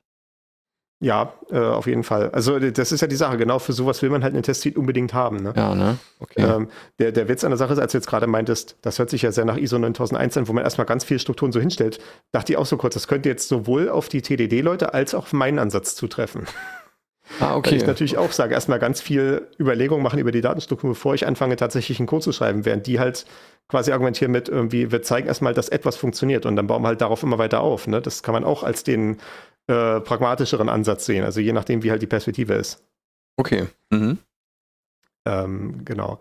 Nee, äh, was auch eine, dieses TDD kann wirklich beim Refakturieren eine große Hilfe sein, auch gerade wenn man halt eine äh, Codebasis hat, die eben keine gute Testabdeckung hat. Das war mein, mein allererster Job, gerade aus mit dem Studium fertig und kam so rein und äh, wurde auf äh, eine Applikation gesetzt, irgendwie äh, ganz schlimmer alter Code, wo halt keine Testabdeckung war, so irgendwie 5000 Zeilen Spaghetti-Code durcheinander und entwürmer das Ganze. Ne? Und äh, das, die, die konkrete Komponente war so eine Alarm-Inbox. Also quasi, da kommen halt E-Mails an, die werden dann halt von dem, von E-Mail-System irgendwie in so einen Ordner zugestellt, in so, in so ein Verzeichnis auf dem Dateisystem. Und dann können wir das da halt rausgrasen, was dann E-Mails ankommt und daraus dann halt Alarme in der Datenbank anlegen und die halt irgendwie zerpflücken, äh, um dann quasi die zu kategorisieren und so weiter. Und dann habe ich mir da als allererste Aktion erstmal eine Testsuite gebaut, dass ich erstmal mir irgendwie so ein paar Dutzend Mails zusammengesammelt habe, die da so im normalen Tagesbetrieb irgendwie aufgekommen sind und habe dann äh, das mal in einer kontrollierten Umgebung durch diesen ganzen Code durchlaufen lassen, was dann irgendwie für äh, Objekte in der Datenbank rauskommen und habe damit erstmal so eine Testabdeckung gehabt, damit ich dann den Code ändern konnte und hatte einigermaßen die Sicherheit, dass ich da nicht aus Versehen Dinge, die ich gar nicht verstehe, irgendwie einreiße. Okay, ja. Also so eine gute Testsuite auch oder das Aufbauen einer Testsuite kann auch ein gutes Werkzeug sein, wenn man äh, mit älterem Code irgendwie zu tun hat und den, den sich jetzt irgendwie greifbar machen möchte. Ich finde das total super. Ich, ich übertrage das die ganze Zeit auf, auf die Sachen, die ich gerade so ausprobiere und mache. Weil ich ja nun, wir hatten das schon ein, zwei Mal auch in der Weiterbildung gerade bin. Und ja. ich kann das total gut nachvollziehen. Wenn man irgendwie versucht, eine Maschine zu verstehen, die man vielleicht nicht kennt oder so dass man irgendwie erstmal hier dran rumwackelt und mal hier eine Schraube vorstellt und erstmal guckt, was passiert. Ich meine, das ist dann, glaube ich, auch letztendlich so, das, das hängt dann sehr von den, davon ab, wie die einzelnen Menschen halt denken, was jetzt der richtige Ansatz ist. Ne? Dann wird dann, wie wenn ich wie so eine große Maschine vor mir habe und ich will die verstehen, dann wird manche Leute da, manche werden den Ansatz haben, so bottom-up. Ich versuche jetzt einen Teil zu verstehen, wie der funktioniert. Und wenn ich den verstanden habe, gehe ich dann zum nächsten Teil. Und so baue ich mir dann halt so ein Verständnis von unten her auf. Während vielleicht die anderen Leute sagen, ich baue mir so ein Verständnis eher top-down auf, dass ich halt erstmal einen konkreten Arbeitsfluss irgendwie durch diese Maschine durchgehen sehen möchte und dann nehme ich den nächsten Arbeitsfluss, der ein bisschen anders ist. Und so verstehe ich dann auf die Weise die Zusammenhänge. Ne? Und so ist es vielleicht halt auch äh, dieser Unterschied zwischen diesem Test-Driven Development und dem, was ich hier mache, dass ich halt quasi erst diese Gesamtstruktur irgendwie verstehen will, wie irgendwie die großen Linien sind, bevor ich dann wie auf die kleinen Sachen reinzoome, während andere Leute halt sagen, ich will lieber aus so kleinen aus so kleinsten Einzelteilen mir dann irgendwie was zusammenbauen über die Zeit. Okay, ja. Nachvollziehbar. Also es ist nicht Fall. so, dass irgendwie äh, äh, eine Sache richtig, eine andere falsch ist. Und das führt natürlich dazu, dass es äh, unendliche Debatten darüber geben kann und wieder jeder ein neues tolles Consulting verkaufen kann. Okay. Ich werde ja. dann wohl wahrscheinlich dann bald bei einer Consulting-Reihe über Data-Driven Development irgendwie große Wellen schlagen. Das werden wir dann nochmal gucken. äh, aber sei es drum. Wir hatten jetzt gerade schon das Thema Testabdeckung, äh, beziehungsweise das nennt sich dann Code Coverage. Und das ist dann halt auch so, ja, diese klassische Frage, kann man das irgendwie messbar machen? Wie, wie gut eigentlich jetzt diese Testsuite, also diese Sammlung von Testfällen, äh, wie gut die jetzt tatsächlich abdeckt, dass mein Programm tatsächlich funktioniert oder halt nicht. Ne? Das ist dann diese Idee Code Coverage. Und wenn man dann mal versucht, diese Sache zu definieren, weil quasi die Frage ist ja, ich möchte irgendwie am Ende nur so eine Prozentzahl haben, wie viel, wie groß ist der Anteil von meinem Programmcode, der tatsächlich vom Test abgedeckt wird? Und dann fällt natürlich sofort auf, was heißt denn eigentlich Anteil? Die, die klassische Metrik ist natürlich sowas wie Zeilen vom Code. Und das funktioniert halt so lange, bis man feststellt, dass halt Zeilen Code auch sehr unterschiedlich komplex sein können. Ne? Man kann halt irgendwie eine Zeile Code haben, die einfach nur ist, A ist gleich B plus C. Die abzudecken wird nicht allzu schwierig. Wenn ich aber hingegen eine Zeile habe, wo irgendwie äh, drei verschiedene Bedingungen geprüft werden und dann dementsprechend eine andere Sache passiert, dann ist es vielleicht ein bisschen komplizierter. Ne? Wenn ich hier zum Beispiel, ich habe hier mal so als ganz einfachen Beispiel Pseudocode geschrieben, wenn A oder B oder C, dann geben wir die Nachricht raus, Kredit abgelehnt. Okay. Mhm. Also vielleicht A wäre dann sowas wie irgendwie, irgendwie, der hat den, der hat ja nicht mal die Schuhe irgendwie ordentlich geputzt, bevor er irgendwie hier zum Antrag erschienen ist. Äh, B ist irgendwie, der hat irgendwie schon äh, mehr als 10.000 Euro Schulden und C ist irgendwie, keine Ahnung, ne, der, der, der Geschäftsplan ergibt keinen Sinn. Wenn eins von den dreien irgendwie der Fall ist, dann wird halt Kredit abgelehnt. Und natürlich könnte ich jetzt sagen, wenn das irgendwie eine Zeile ist in meinem Code, die abzudecken ist halt relativ einfach. Da brauche ich nur einen Test, wo der seine Schuhe nicht geputzt hat. Aber das testet ja im Zweifelsfall nicht die anderen Bedingungen dass die auch tatsächlich ah, ziehen. Ne? Am Ende will okay. ich ja, am Ende habe ich dann nur noch ein Programm, was nur noch auf die Schuhe guckt und äh, der Businessplan spielt keine Rolle mehr, aber der Test ist grün. Wäre nicht so gut. Ja, okay. Also, also Zeilenabdeckung, ja, ist, ist vielleicht nicht so das Wahre. Bedingungsabdeckung ist dann ein bisschen besser. Das Problem ist natürlich auch, Zeilenabdeckung ist halt auch leichter verständlich. Das kann man auch richtig schön visualisieren. Also ich habe das ja, ich programmiere relativ viel in Go. Und da ist es gleich eingebaut, dass man so ein Coverage-Testing machen kann. Also man führt einfach so einen Testfall aus, der halt als Testfall markiert ist und dann macht man noch so einen Schalter an. Übrigens bitte auch Coverage messen. Dann dauert das alles äh, ja so zwei, dreimal so lange, weil natürlich dann ja ganz viel Maschinerie noch im Hintergrund läuft, die quasi jeden Schritt durch das Programm mitzählt. Und am Ende kriegt man dann mal so eine wunderschöne Darstellung, wo einfach der Programmcode hingeschrieben ist und dann ist einfach jede Zeile grün oder rot markiert, je nachdem, ob sie halt getestet wurde oder nicht. Und dann halt mit verschiedenen Schattierungen von grün, je nachdem, wie oft man da durchgekommen ist. Und dann kann man halt sehen, wo halt abgedeckt wurde und wo nicht und wo man halt eventuell nochmal einen Test schreiben sollte. Aber das ist halt natürlich mit dieser schönen Repräsentation. Das geht nur, weil es halt zeilenweise ist. Das geht dann nicht bedingungsweise selbst wenn ich irgendwie eine Code-Coverage habe, die noch jede Bedingung prüft, dann könnte es ja zum Beispiel sein, ich habe ein verteiltes System und dann kommt es halt vielleicht nicht nur auf die Frage an, äh, was passiert, wenn Nachricht A ankommt und Nachricht B, sondern es kommt halt auch auf die Frage an, was passiert, je nachdem, welche von beiden Nachrichten als erstes ankommt, zufälligerweise, weil das Netzwerk heute vielleicht irgendwie anders sich verhalten hat als gestern. Okay, ja. Also die, die Frage der Abdeckung ist eine durchaus schwierige. Schon auf einer reinen Definitionsebene. Und das andere Problem ist natürlich dann, äh, was wir hier als Goodharts-Gesetz referenziert haben. Äh, Goodharts-Gesetz sagt, wenn eine Metrik zum Ziel wird, hört sie auf, eine gute Metrik zu sein. Das ist zumindest die Formulierung, die ich mir gehört habe. Dieses klassische Beispiel, also diese klassische Anekdote dazu ist die sowjetische Nagelfabrik die irgendwie Quoten bekommen hat, irgendwie wie viele Nägel sie zu produzieren hat. Und dann war irgendwie eine Jahr die Quote halt irgendwie, sollte halt irgendwie Millionen von Nägeln produzieren. Und dann, da sie aber kein Material haben, haben sie halt einfach angefangen, irgendwie winzig kleine Nägel zu produzieren, die völlig unpraktikabel sind. Also dadurch konnten sie halt Millionen produzieren mit dem paar Metall, was sie hatten. Und dann wurde halt nächstes Mal gesagt, nee, ihr müsst jetzt wie große Nägel machen, die müssen halt besonders groß sein. Dann haben sie halt angefangen, äh, wahnwitzig riesige Nägel zu machen, die auch wieder keiner verwenden konnte. Ne? Äh, das, das ist ja das Problem hier auch. Ne? Wenn ich jetzt sage, irgendwie Codeabdeckung ist irgendwie mein Ziel, ich muss irgendwie über 90 Prozent kommen mit der Zeilenabdeckung, dann schreibe ich jetzt natürlich meinen Code ab sofort so, dass die Teile, die ich, von denen ich weiß, dass ich sie testen werde, einfach über seitenweise unmöglich lang formuliere, damit meine Metrik gut aussieht. Und den Teil, der mir lästig ist, den schreibe ich dann einfach in eine einzige Zeile ohne Punkt und Komma. Und dann ist es auch kein Problem mehr. Ne? Da ja. muss man immer vorsichtig sein. Mhm. Wieder mal ein klassisches Optimierungsproblem. Ja, genau. Mhm. Und äh, ja, was da auch als Problem ist, und das hatte ich gerade schon so ein bisschen beschrieben, ne? äh, für manche Zeilen sind Tests wichtiger als andere. Äh, das hatte ich gerade in dem Beispiel mit dem Skalierer. Ne? Der hat am Ende, glaube ich, hat der so 7000 Zeilen Code. Davon ist halt dieser Logikkern, der tatsächlich ausrechnet, wann eine Skalierung erforderlich ist oder nicht, der ist so etwa 200 Zeilen. Aber das sind auch die 200 Zeilen mit der am, am weiten Abstand größten Testabdeckung. Weil das halt das ist, was vertragt und kompliziert ist, wo ich halt die Fehlerwahrscheinlichkeit einfach am höchsten einschätze. Wenn ich halt hingegen sage, ich habe so ein äh, Stückchen Code, was einfach nur nacheinander irgendwie zehn Einzelschritte macht und dann ist jedes Mal noch so eine Prüfung daneben, wenn jetzt ein Fehler passiert ist, geben wir folgende Fehlermeldung aus. Oder, oder wir geben halt einfach die Fehlermeldung aus, die rausgekommen ist. das ist halt dann oftmals Code, wo ich keine so große Testabdeckung habe, aber das ist auch kein großes Problem im Fall, weil äh, ich teste im Zweifelsfall nur, ob ich irgendwie einen Fehler ausgeben kann und das, das ist halt einfach immer derselbe Code überall, jedes Mal. Das ist nicht sehr interessant, da ist die Fehlerwahrscheinlichkeit dann sehr überschaubar. Läuft stringent drüber und zwar jedes Mal, also es würde sofort auffallen, wenn da irgendwas schief ginge. Hm. Ja, es ist halt dann zum Beispiel sowas wie, ich lese eine Datei vom Dateisystem ein, ne? Ja, Dann genau. kann es durchaus sein, dass es halt schief geht, weil die Festplatte gerade einen Lesefehler hat in dem Moment. Ja. Oder was auch immer, ne? Oder ich mache eine Datenbankabfrage und irgendwie die, die Datenbankabfrage geht durch, aber dann kann ich den Ergebniswert nicht auslesen, weil gerade da in dem Moment die Datei, die Datenbank ausgefallen ist. Ja, das, das, das kann passieren. Aber diese ganzen Fehlerfälle, die sind einfach ganz stupide abgefeuert mit, wir geben den Fehler bis ganz nach oben und sterben dann. Und das, das funktioniert halt auch hinreichend. Ne? Da, da muss ich keine besonders clevere Logik haben dafür. Die reiche ich einfach nur durch bis, bis an den Anfang des Programms zurück und äh, bis, bis zur Quelle alles Ganzen und sterbe dann dort. Das ist nichts, wofür ich Testabdeckung brauche, realistisch gesehen. Und das ist vor allem auch Testabdeckung, die mega haarig zu erzeugen ist. Weil wie, wie baue ich denn bitte einen Test, der sagt, wenn hier irgendwie die 17. Datei ausgelesen wird, dann provozieren wir jetzt einen Lesefehler?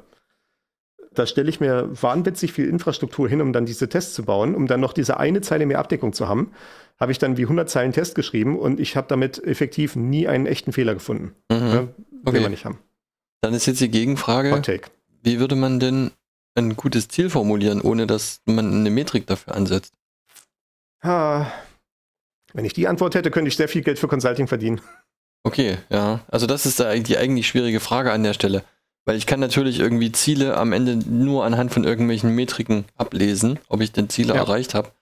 Aber ich sollte nicht eine einzelne Metrik zu einem, zu einem Ziel äh, machen, sozusagen. Ja. Ja, okay. Ja, ich kann darauf keine befriedigende Antwort geben, aber es ist auf jeden Fall eine Sache, wo man mal auch als äh, Programmierer kritisch drüber nachdenken sollte. Sofern wir äh, da Leute in der, im Publikum haben, äh, lade ich zur kritischen Reflexion ein. Mhm. Das ist, glaube ich, das, wo so ein bisschen hier das Hauptproblem liegt. Ja. Ja. Okay. Es ist ja auch trotz allem noch so, diese Industrie gibt es jetzt seit 80 Jahren, grob geschätzt. Mhm. Ja. Wir haben noch nicht alle Antworten. Auch, auch wenn die, das Marketing einem das ständig glauben machen möchte. Mhm. Okay. Auch die Leute, die äh, ein GPT zur Hilfe haben, haben nicht alle Antworten. Okay, ja. Genau. Äh, ich habe hier noch zwei Sachen auf der Liste, äh, denn natürlich das Problem mit dem Ganzen ist, wir haben jetzt zwar hier automatisierte Tests, aber das Testmachen ist nicht automatisiert. Das, da kann man doch sicher was haben. Da gibt es was von Ratiofarm. Äh, ja, könnte man vielleicht GPT machen lassen, aber das ist noch eine andere Sache. ähm, wie kann man das irgendwie wegautomatisieren? Irgendwie die interessanten Tests zu finden, dass man vielleicht nicht irgendwie darauf warten muss, dass die Kunden das irgendwie finden. Und da gibt es so zwei Ansätze. Das eine hatte ich letztes Mal bei den berühmten Softwarefehlern schon erwähnt. Äh, bei der Sache mit der Ariane-Rakete war das, glaube ich, wo dann danach zum ersten Mal großflächig statische Analyse eingesetzt wurde, um dann weitere Fehler zu suchen, wie der, der dann gefunden wurde. Ja. Und statische Analyse ist im Prinzip ja äh, so ein bisschen verwandt mit dem Kompilieren. Also Kompilieren ist ja, wie gesagt, äh, wir haben irgendwie unseren Programmcode und machen daraus das lauffähige Programm. Äh, Ja. Und dafür muss sich halt dieser entsprechende Compiler, der das macht, halt diese Programmdatei angucken, das irgendwie zerlegen in die, äh, in das, was die einzelnen Programmierkonstrukte bedeuten und äh, über diese Struktur irgendwie so ein bisschen nachdenken, damit er dann halt dieses Programm erzeugen kann am Ende. Und statische Analyse ist im Prinzip relativ ähnlich, in dem Sinne, dass es sich auch das Programm durchliest, so eine Struktur davon erzeugt und dann halt darauf irgendwelche Analysen ausführt. Aber es wird dann am Ende kein Programm erzeugt, sondern quasi nur so eine Liste von möglichen Fehlern oder Warnungen oder sowas. Und diese Tests sind, diese Analysen, die da gemacht werden, sind dann meistens ein bisschen weitergehender, als was der reine Compiler macht, die so nicht nach, die, die sucht nicht nach krassen Fehlern oder sowas, sondern eher so nach bedenklichen Mustern. Also was, was nicht äh, in der Programmiersprache wirklich etwas ist, was man hart ablehnen muss, was einfach in jeder Situation falsch ist. Wenn das der Fall ist, könnte es auch der Compiler selber ablehnen. Sondern halt so, hier müsste man mal gucken und mal eine Einschätzung machen, ob das nicht irgendwas sein könnte. So das äh, klassische Beispiel, hier habe ich eine Datei zum Schreiben geöffnet, aber niemals geschlossen. Und dann könnte es halt sein, weil halt dieses Schließen nicht erfolgt ist, dass vielleicht Datenverlust eintritt, wenn dann irgendwie das Programm zwischendurch abstürzt oder sowas. Und das ist was, das würde ein Compiler nicht ablehnen, weil das, äh, der Compiler kann einfach nicht- nicht einschätzen, wann irgendwie der richtige Zeitpunkt ist, irgendwie eine, eine Datei zu schließen oder nicht. Aber so ein äh, statisches Analysetool könnte dann halt sagen, irgendwie, hier hast du eine Datei geöffnet und ich sehe zumindest nicht, wo sie geschlossen wird. Kannst du bitte mal gucken? Und dann kann man halt entweder sehen, dass man vielleicht tatsächlich einen Lapsus hatte und vergessen hatte, die Datei zuzumachen nach dem Schreiben, oder man kann dann halt einen äh, entsprechenden Kommentar anschreiben für, den, äh, für dieses Analysetool. Ich habe jetzt geguckt, es ist tatsächlich okay aus folgendem Grund. Und dann kann das der, der nächste Programmierer, der dann wieder vorbeikommt, das dann wieder sehen. Okay. Mhm. Oder so ein anderes Beispiel hier ist Verwendung äh, von veralteten kryptografischen Primitiven. Auch das ist ja etwas, was der Compiler nicht ablehnen kann. Ne? Wenn ich irgendwie ein altes äh, Verschlüsselungsverfahren verwende, das kann ja notwendig sein, wenn ich zum Beispiel alte Daten lesen will wenn ich irgendwie in den 90er Jahren irgendwelche Daten verschlüsselt habe, dann sind das notwendigerweise veraltete Systeme, die ich dafür verwendet habe, aber ich will vielleicht die Daten trotzdem noch lesen können. Also kann man es nicht hart ablehnen. Aber man sollte doch sagen, irgendwie, äh, du hast hier MD5 verwendet, das Ding ist bekanntermaßen gebrochen. Guck mal bitte, ob das jetzt wirklich notwendig war oder ob das nur für Abwärtskompatibilität war. Ja, okay, verstehe. Und da kann man halt den entsprechenden Kommentar anschreiben oder halt sehen, hoppla, hier muss ich tatsächlich was machen. Und diese statischen Analyse-Tools, das hat auch ja, das, das gibt schon, das gibt auch schon relativ lange. Das allererste war damals Lind in den 70er Jahren, glaube ich. Das war so, äh, ich glaube, Lind ist so quasi so Fusseln, die sich auf der Kleidung sammeln, ne? die man dann so, die dann das Flusensieb beim Waschen irgendwie äh, absucht, weil es ist quasi kein Problem, es ist kein Loch im ähm, Pulli drin, aber es ist halt so diese Fusseln drauf, die man halt irgendwie runtersammeln möchte. Das war wohl so diese Motivation bei dem Namen damals. Und dementsprechend okay. heißt halt dieses statische Analyse und irgendwie Warnung ausgehen, sowas heißt äh, auch mitunter Linting als äh, Kategoriebegriff. Und äh, da gibt es so einen richtigen Zoo mittlerweile. Also für unsere Go-Programme haben wir so einen äh, Meta-Linter.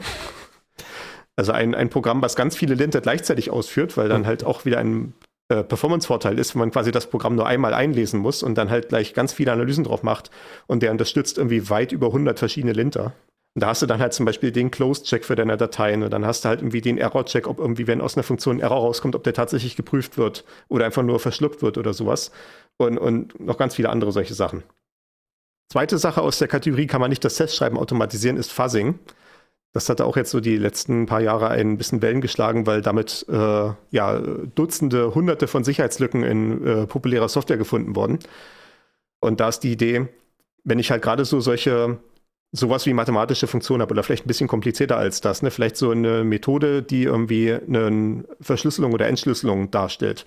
Also ich habe irgendwie äh, ne, so eine Funktion, da gebe ich irgendwie einen Text rein, den ich verschlüsseln möchte und ich gebe ein Passwort ein, mit dem verschlüsselt werden soll und dann kommt ein Text raus, der halt der verschlüsselte Text ist.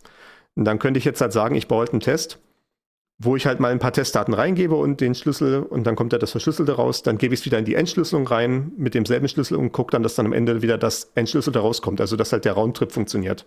Ja. Einmal der komplette äh, Rundumweg um 360 Grad gedreht, gedreht quasi. Und das kann ich jetzt halt machen irgendwie und dann müsste ich mir überlegen, was ich da für Testdaten reingebe. Dann habe ich vielleicht halt ja so ein paar einfache Testdaten oder sowas. Aber die Frage ist ja, was sind eigentlich interessante Testdaten? Gerade bei solchen kryptografischen Funktionen, die irgendwie ja sehr viel haarige Mathematik enthalten, ist ja im Zweifelsfall auch überhaupt nicht offensichtlich, wo da irgendwie jetzt die interessanten Fehler sind. Aber ja, was da besonders das Risiko ist bei solchen Sachen, sind ja solche Speicherzugriffsverletzungen. Das hatten wir in der Softwarefehlerfolge auch so besprochen, dieses ganze Thema so Overflow zum Beispiel, ne? ja. dass ich dann irgendwelche Situationen erzeuge, wo dann eine Berechnung von irgendeiner Speicheradresse schief läuft und dann irgendwo eine Stelle vom Speicher gelesen wird, die eigentlich gar nicht die Daten enthält, um die es gerade geht, weil ich irgendwie über die Grenze hinausgeschossen bin oder sowas. Solche Sachen will man ja finden, aber man muss ja wissen quasi, was ist irgendwie die genaue Eingabe, mit der ich eine Situation provozieren kann. Und das ist, was dieses Fuzzing macht. Ich muss dazu sagen, ich habe mich damit auch nicht im Detail äh, auseinandergesetzt, deswegen jetzt nur so eine vage Beschreibung davon da ist halt so die Idee, ich gebe halt so eine Grundstruktur für einen Test vor. Also halt, wie ich halt schon sagte, zum Beispiel halt das Beispiel, ich habe einen ge gegebenen Text, den verschlüssel ich mal, den entschlüssel ich wieder und gucke danach, dass das richtige Ergebnis rauskommt. Und ich gebe aber nicht vor, was der Text ist. Oder ich gebe vielleicht nur so ein paar Beispiele vor. Und was dieser Fasser macht, ist, er denkt sich zufällige Texte raus und schmeißt die auf diesen Test drauf äh, und hämmert diesen Test damit zu und guckt sich dann nebenbei an, wie eigentlich gerade der Code durchlaufen wird, wenn dieser Test läuft. Also so ähnlich, so ein bisschen wie dieses Coverage-Testing. Guckt er sich quasi an, welche Abzweigungen werden da genommen, wird dann irgendwie hier, äh, wird irgendwie eine bestimmte Adresse verwendet und dann kann er das Ding dann irgendwie versuchen, so Muster zu finden. Ne? Dann kannst du vielleicht irgendwie sagen, jedes Mal, wenn irgendwie hier das in der Eingabe das siebente Bit eine 1 ist, dann wird irgendwie dieser eine Zweig durchlaufen und wenn irgendwie das 23. und das 25. Bit zusammen 0 ergeben, dann wird dieser Zweig durchlaufen und was passiert, wenn ich diese Fälle kombiniere und so weiter.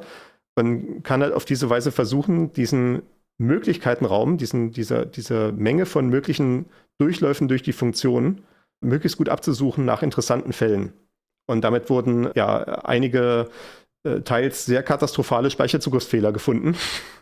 gerade in auch in kryptografisch wichtiger Software, ne? also als äh, Software, die irgendwie unsere äh, privatesten Daten und den Zugang zu unseren Systemen schützt.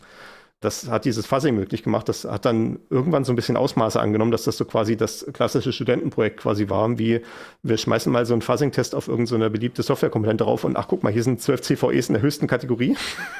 Was dann auch so ein bisschen, ja, es, ist, es hatte so ein bisschen Backlash erzeugt, weil äh, das dann halt im Zweifelsfall so eine Flut von Problemen ist, die dann einmal auf den Entwickler aufgeworfen wird. Aber ich, ich bin trotzdem geneigt, das als positiv zu sehen, weil natürlich das alles relevante Fehler sind im Zweifelsfall. Ist halt ein Instrument, was man hat und einfach benutzen kann, ne? Ja. Also man kann natürlich dann versuchen zu argumentieren, und das ist ja auch manchmal legitim zu sagen, hier ist vielleicht ein Speicherzugriffsfehler gefunden worden, der ist halt nach einer reinen Lehrbuchklassifikation sehr schlimm. Allerdings ist das halt unrealistisch, dass der tatsächlich auftreten kann aufgrund folgender Sicherheitsmaßnahmen, die noch drumherum um diese einzelne Komponente gemacht werden. Denn so ein Fuzzing läuft tendenziell immer auf so eine einzelne Unit. Und dann kann es halt sein, dass es in der Unit einen katastrophalen Fehler gibt, aber um die Eingaben dafür erstmal zu haben, das, das geht in der Praxis gar nicht, weil dann halt davor noch irgendwas anderes hängt. Ja, da streifen wir natürlich jetzt wieder so einen, so einen Bereich der, der Risikoabschätzung und so. Ja, genau. Da gibt es ja auch, also gerade bei irgendwelchen Softwarefehlern oder äh, Verwundbarkeiten oder so, gibt es ja auch immer sehr verschiedene Meinungen dazu, wie relevant das jetzt tatsächlich ist oder eben nicht ist. Naja, das, das habe ich auch äh, halt, wir machen ja auch Patch-Management auf Arbeit, weil das auch äh, für diverse Zertifizierungen und sowas erforderlich ist, müssen wir das auch ein bisschen formalisiert machen. Und äh, da ist dann halt auch regelmäßig so quasi, ich erhalte dann halt durch die automatisierten Prozesse so eine Benachrichtigung, hier in deiner Softwarekomponente ist eine Lücke der äh, Qualität, der, der, der, Schwierigkeitsklasse Medium oder High oder was auch immer. Mhm. Und dann gucke ich dann da drauf und ich sage, ja, okay, das, das ist zwar High, aber ich downgrade es jetzt nach meiner Einschätzung zu Low weil das hier ein Fehler ist, der tritt in dieser Komponente dort auf, wenn man Daten komprimiert, aber diese Komponente wird von uns nur zum Dekomprimieren eingesetzt. Also zum Entpacken anstatt zum Einpacken. Ja, okay. Und dementsprechend hat das keine Relevanz für uns. Und dann kann ich auch sagen, äh, Severity, ne?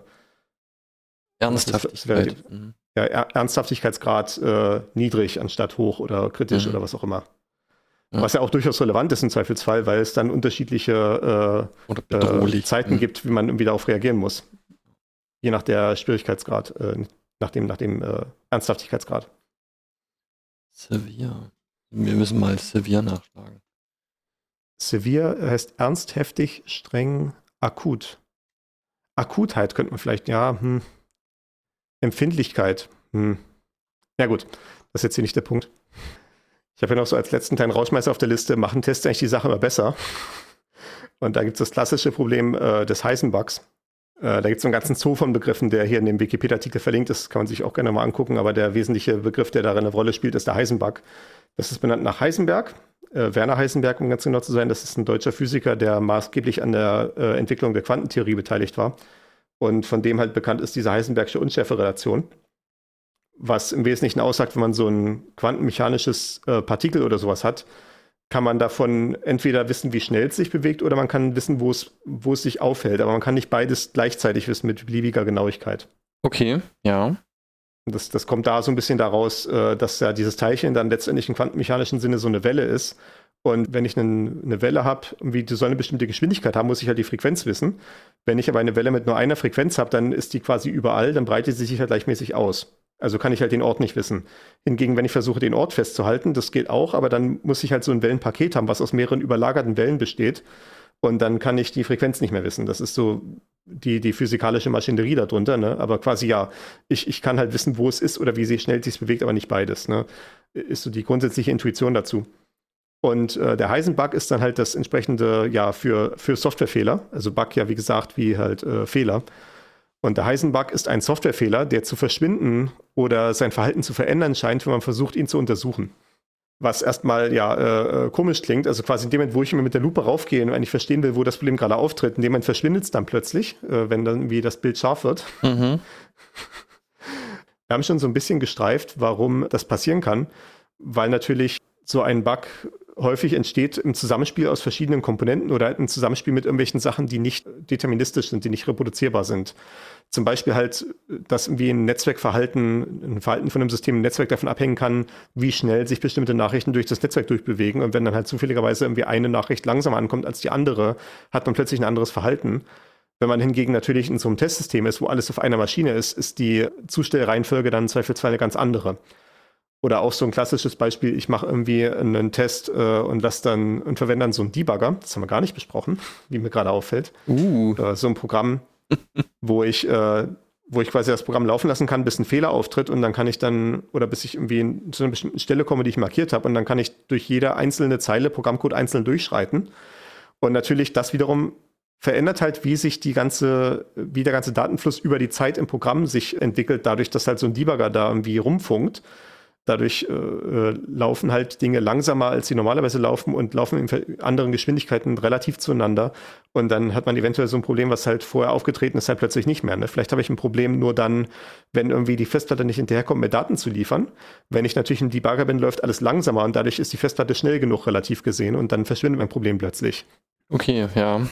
Das ist, äh, das ist der Heisenbug. Vielleicht ja. noch äh, äh eine andere Sache, achso, das ist hier gar nicht, ich sehe jetzt gerade, ich habe den, den deutschen Artikel, den wir verlinkt haben, aufgemacht, da ist es ja gar nicht näher erklärt. Also da muss man auf die englische Variante gucken. Da gibt es dann noch so ein paar weitere Begriffe, äh, was es noch so gibt. Und vielleicht doch noch eine von den anderen Sachen, die ich erwähnen würde, weil das so unfassbar ist, ist der Schrödinger-Bug. Benannt nach äh, Erwin Schrödinger, auch so ein Quantenphysiker und äh, ja, bekannt durch das äh, Gedankenexperiment mit Schrödingers Katze dass man da wie so eine Katze hat, man weiß nicht, ob sie lebendig ist oder tot, äh, bis man die Kiste aufmacht und, um nachzugucken. Und äh, so muss, ist es auch mit dem Schrödinger-Bug. Man muss da immer dazu sagen, das ist ein, ein Denkmodell für ein Gleichnis, um quasi die Eigenschaften der Quantenmechanik äh, real greifbar zu machen oder zu erklären. Ja. Also es geht nicht darum, tatsächlich eine, eine Katze umzubringen. Ja, genau. es ist ein Gedankenexperiment. Genau wenn man irgendwie äh, mit Einsteins Relativitätstheorie macht, der redet auch ganz viel davon, wie irgendwie Züge irgendwie relativ zueinander fahren mit irgendwie Lichtgeschwindigkeit oder knapp an der Lichtgeschwindigkeit. Genau, das ist ja. natürlich etwas, was wir hier in Deutschland mit unserer maroden Bahninfrastruktur nicht haben können. Deswegen ist das auch notwendigerweise ein Gedankenexperiment. Äh, nee, äh, der Schrödinger-Bug oder Schröding-Bug ist äh, ein Bug, der zeigt sich in tatsächlich funktionierender Software erst, nachdem der Programmierer feststellt, dass der Code niemals hätte funktionieren dürfen. Und das hört sich unmöglich an. Ja ich kann tatsächlich sagen, das ist mir schon mehrmals passiert in meinem Programmiererleben, was mir jetzt auch, ja gut, es dauert jetzt auch schon äh, so e-, etwas über 15 Jahre. Äh, äh, es ist mir schon mehrfach passiert, dass ich äh, Code mir einen durchgelesen habe und dann denke ich, das, das konnte doch eigentlich nie passieren. Ich werde mal gucken, wie es in der Produktion aussieht. Und ab dem Zeitpunkt funktioniert es dann nicht mehr, wenn ich es dann irgendwie nachvollziehen möchte. Ne, äh, das ist dieses Problem. Obwohl ich nichts dran geändert habe. Okay. Es gibt also, da irgendwie ja. eine, eine Menge verrückte äh, Phänomene. Es gibt ja auch tatsächlich Bugs, die aufhören zu existieren, wenn man nicht mehr nach ihnen sucht. Mhm. Ne, also, dass man halt irgendwie so komplizierte Tests schreibt, die eigentlich nie wirklich äh, in der Realität nachzubilden sind, dass sie halt einfach so Randfälle sind, die eigentlich nie wirklich auftauchen. Ja, das ist wie, wie ich eben schon meinte, ne? wenn der Fassing irgend so einen theoretischen Fall findet, der aber in der Praxis niemals auftreten kann, weil es irgendwo noch andere Randbedingungen gibt, die der Test nicht berücksichtigt. Stimmt, ja, das ist genau das. Ja. das ist dann quasi auch der umgedrehte Heisenbug. Ja, genau. Gut, dann würde ich sagen, drehen wir jetzt mal hier den äh, Recording-Schalter auf aus, weil wir haben ja auch schon lang genug geredet heute. Mhm, ja. Äh, dann würde ich sagen, wir testen mal das Veröffentlichen der nächsten Folge in drei Wochen. Damit könnt ihr rechnen. Okay. Ich werde mal jetzt die Gelegenheit noch nutzen, äh, einen meiner Lieblingspodcasts über Werner Heisenberg äh, zu verlinken, denn äh, der in der Forschergeist-Reihe erschienen ist, einfach nur, weil es jetzt gerade die Gelegenheit gibt. Sehr gut. Ähm, ja, wunderbar, das war's für heute. Danke fürs Zuhören und bis zum nächsten Mal. Ciao, ciao.